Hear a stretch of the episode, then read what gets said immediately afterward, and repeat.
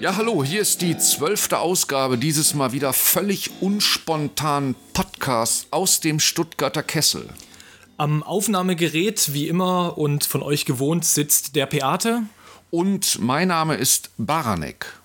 Und wie immer, ihr vermisst sie vielleicht schon ein wenig, unsere glamouröse Steffi. Glamourös? Geht es noch ein bisschen mehr anbiedernd, dass ich jetzt schon zum zwölften Mal hier bin und ich immer noch keine Fanpost bekommen habe? Ja, Steffi, es wird daran liegen, dass du keine Fans hast. Äh, okay, kommen wir zur Sendung. Ja, wir haben uns äh, dieses Mal aus dem Studio hinaus bewegt ähm, in einen anderen Teil des Kessels. Also den Kessel haben wir natürlich nicht verlassen. Auf keinen äh, Fall. Fatal wäre das. Wir waren bei der Agentur Exea im ja, so ein bisschen Niemandsland Das zwischen dem die- Stuttgarter, zwischen Westen und Mitte. Das ist die Bürosteppe der unteren Augustenstraße. Ja, auf jeden Fall waren wir da und haben da den Simon getroffen. Er kümmert sich schon seit einigen Jahren um die automatisierte Erstellung von Texten. Also er hat früher selber Texte erstellt, äh, Und natürlich. jetzt ist er einen Schritt weitergekommen. Was es damit auf sich hat, jetzt hier in dem folgenden Interview, das wir bei Exea aufgenommen haben. Warum sind wir heute hier sein? Naja, wir haben heute Abend unsere Textmaschine präsentiert, den text-automat.de. Äh, Eine Maschine, mit der wir Texte generieren im Augenblick für die Produktbranche oder Produktkategorie der Mobiltelefone. Also wir haben das richtig verstanden. Textmaschine, also das heißt eine Maschine, die komplexe äh, Texte macht. Kannst du dir das vorstellen, Beate? Ja, ich bin ja mit dem Bereich auch so ein bisschen vertraut, äh, was dort schlussendlich dahinter steht. Wenn man das natürlich automatisiert macht, ist natürlich ein ziemlich intensives linguistisches Know-how und eigentlich eine riesengroße Datenbank, auf der man dieses System aufbauen müsste, theoretisch. Und okay, es werden also Tausende von, von Texten benötigt im Internet. Produktdatenbanken zum Beispiel, Dienstleistungen werden beschrieben. Wie genau kann man sich das jetzt äh, bei deiner Textautomaten vorstellen? Muss man da äh, sechs Stichworte angeben plus den Produktnamen und schon ist klar, was passiert? Naja, jetzt im Augenblick beim Textautomaten ist es so, dass wir tatsächlich eine äh, Nummer brauchen, nämlich die individuelle Produktnummer, eine EAN oder eine ASIN-Nummer, also wenn man über Amazon als Affiliate tätig ist. Und über diese Nummer ziehen wir in der Datenbank die Produktinformationen an. Und aus diesen Produktinformationen wiederum können wir unter bestimmten Vorgaben, Keyworddichte, ähm, Textlänge oder andere Faktoren einen Text generieren, der demjenigen, der den Text bestellt, auch hoffentlich zusagt.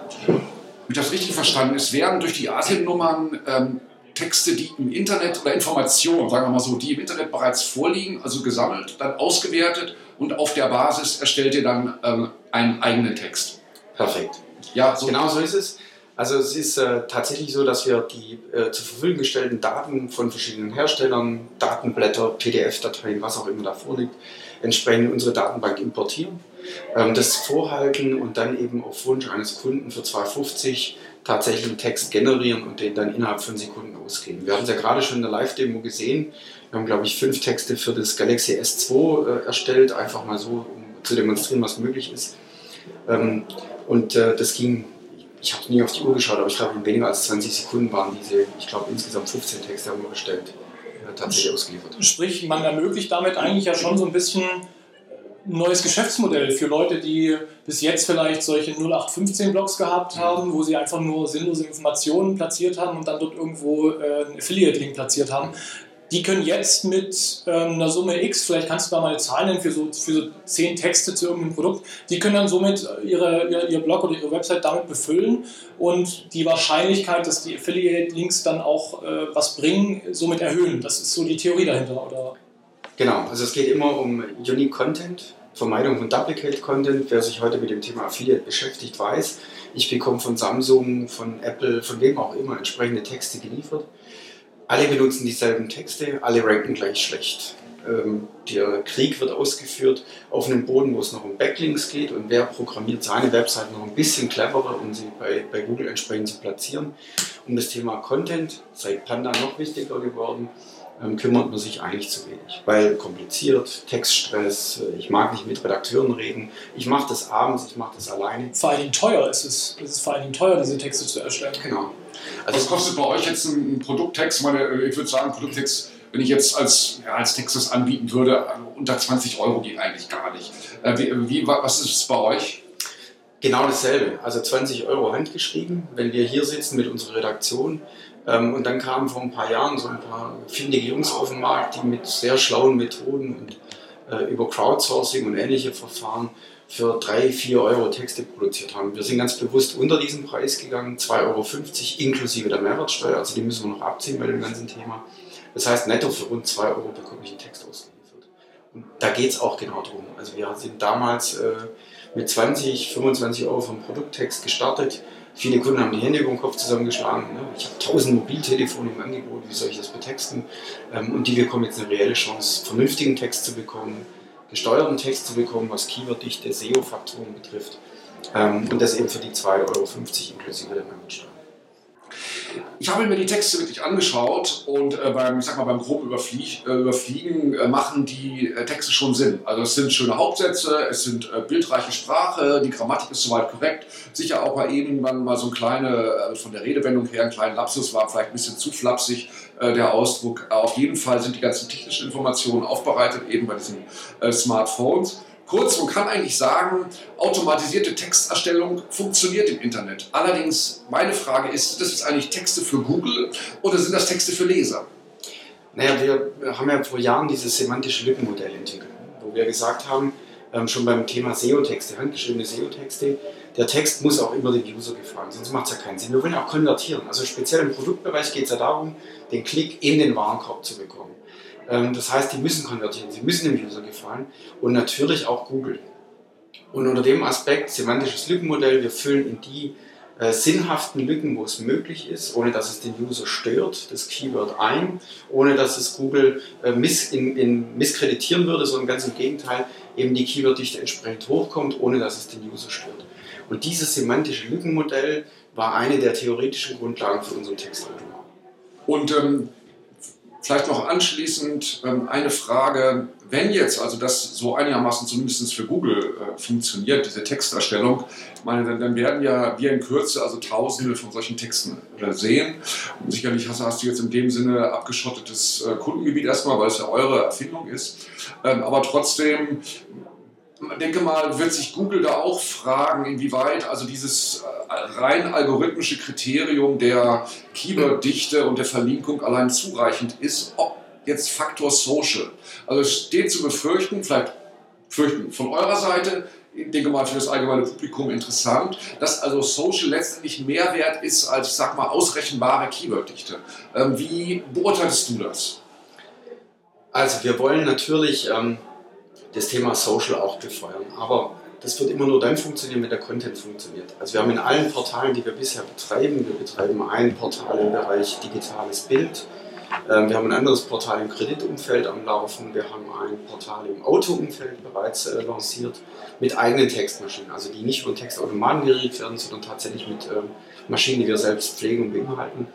Ähm, in diesen Maschinen ist es tatsächlich so, dass wir den, den die sozialen Signale haben wollen, alle Portale auch entsprechend ausgestattet haben. Und das Erstaunliche ist, obwohl es automatisierter Content ist und wir sprechen zum Teil über äh, 70.000 Seiten bei einem, im Digitalbildumfeld beispielsweise, bekommen wir diese Signale. Und das bedeutet für mich doch nur, dass der User, der auf diese Seiten kommt, die so gut findet, dass er sie twittert, Facebook oder sonst irgendwie liked äh, und weitergibt. Äh, ich denke, damit haben wir belegt, dass der User mit den Texten durchaus zufrieden ist, denn sonst würde er sie ja nicht teilen. Das ist doch alles ein unglaublicher Skandal. Gibt es denn überhaupt noch echte Menschen in diesem Internet? Ich will mich doch nicht ständig nur mit Maschinen unter, unter, unter, unter, unter. Na, Steffi, kleinen Schluck auf. Ihr seid gemein. Fies. Ändert das bitte. Nee, Steffi, das schneide ich jetzt nicht raus. Das bleibt jetzt einfach. Wie das auch im Internet alles so bleibt, da kann ich auch nicht einfach nur was rauslöschen und so. Das funktioniert nicht. Das Internet an sich wird bleiben. Die Inhalte werden schon natürlich wechseln. Aber wir wollten heute auch mal überlegen, ist das Internet jetzt eigentlich mehr Chance oder mehr Bedrohung? Wie siehst du das? das ich denke, es gibt viele Leute, die das Internet als eine große Bedrohung sehen. Ich sehe es als Chance, ich sehe es einfach als Teil des Ganzen. Das ist äh, wer sagt, dass es eine Bedrohung ist, der soll das glauben. Es gibt auch, äh, es gab auch Leute, die mal gesagt haben, dass der Fernseher eine Bedrohung ist oder dass äh, Automobile eine Bedrohung sind.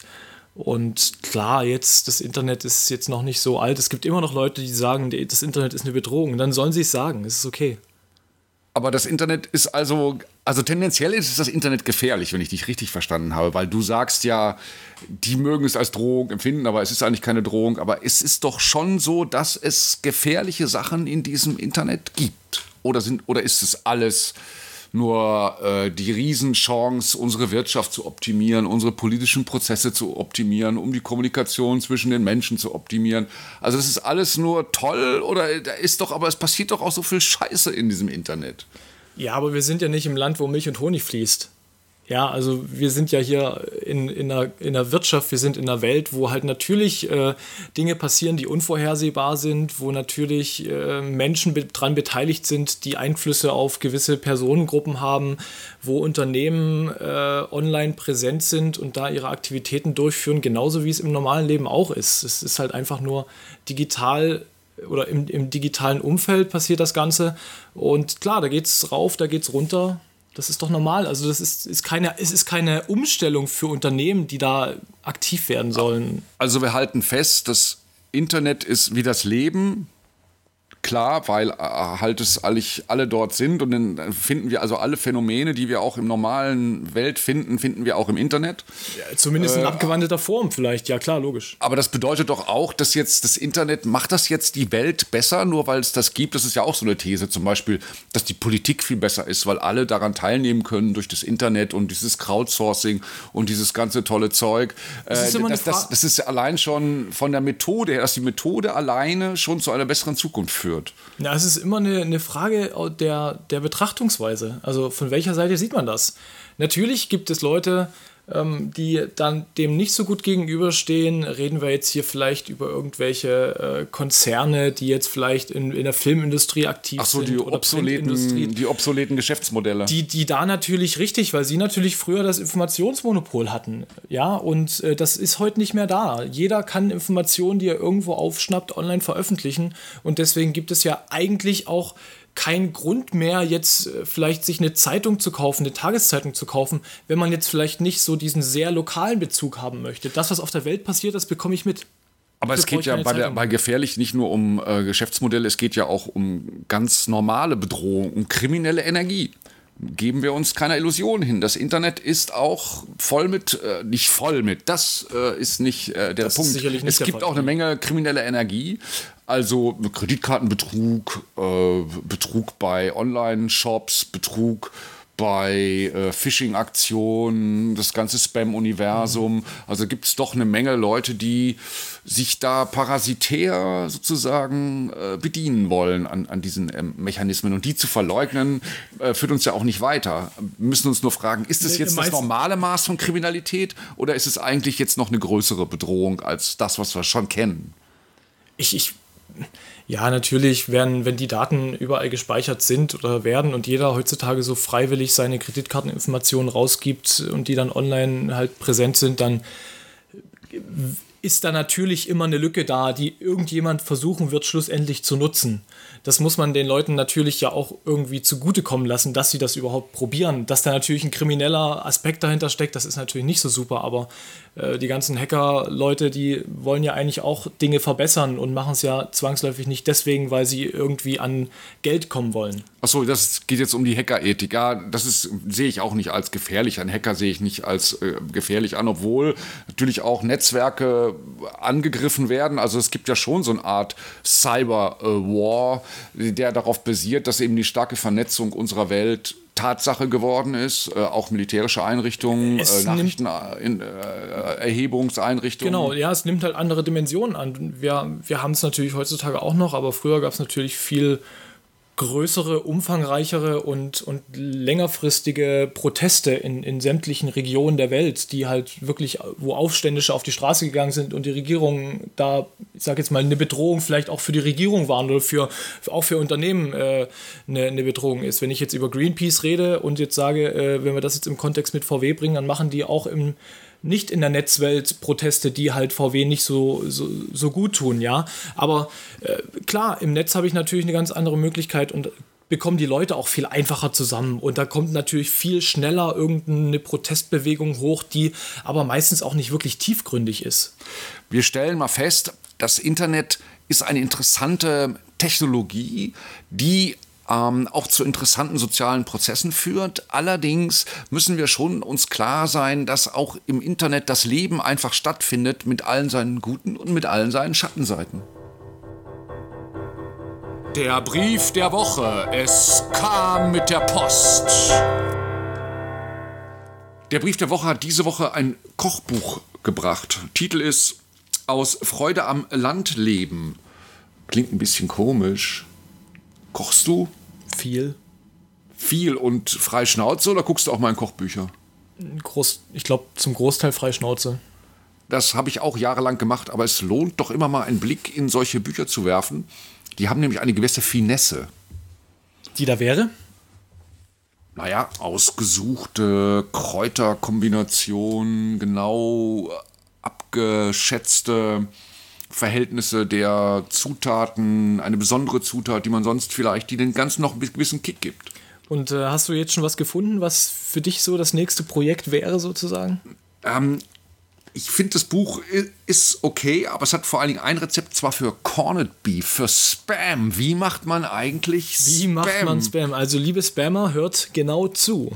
Und zwar muss das Fleisch, natürlich bestes Rindfleisch nimmt man, ähm, in eine Lake zehn Tage stehen. Die Lake besteht aus Salz und Zucker und Gewürze und da muss dann zehn Tage in diesem Flüssigkeit faulen.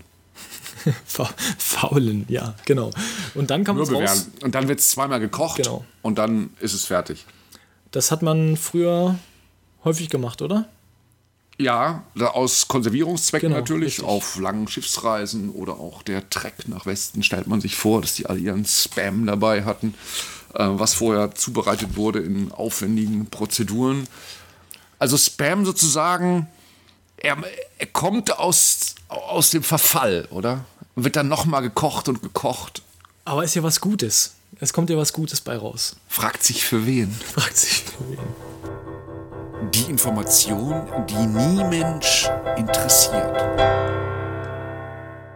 Unter der Überschrift Jahreshauptversammlung der Feuerwehr Binzen Freude an gut aufgestellter Feuerwehr meldet die Badische Zeitung bei der Hauptversammlung der Feuerwehr Binzen wurde der stellvertretende Kommandant Markus Greier einstimmig für fünf weitere Jahre wiedergewählt.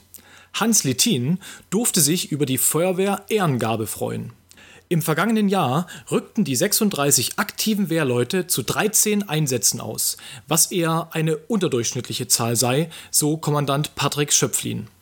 Der schwerste Einsatz war ein Brand in einer Kfz-Werkstatt im Sommer. Das war die Ausgabe 1.12 des Podcasts aus dem Stuttgarter Kessel von Peate und Baranek. Mein Name ist Steffi und ich heule gleich, wenn das hier so weitergeht. Trotzdem ein paar gute Tage euch allen.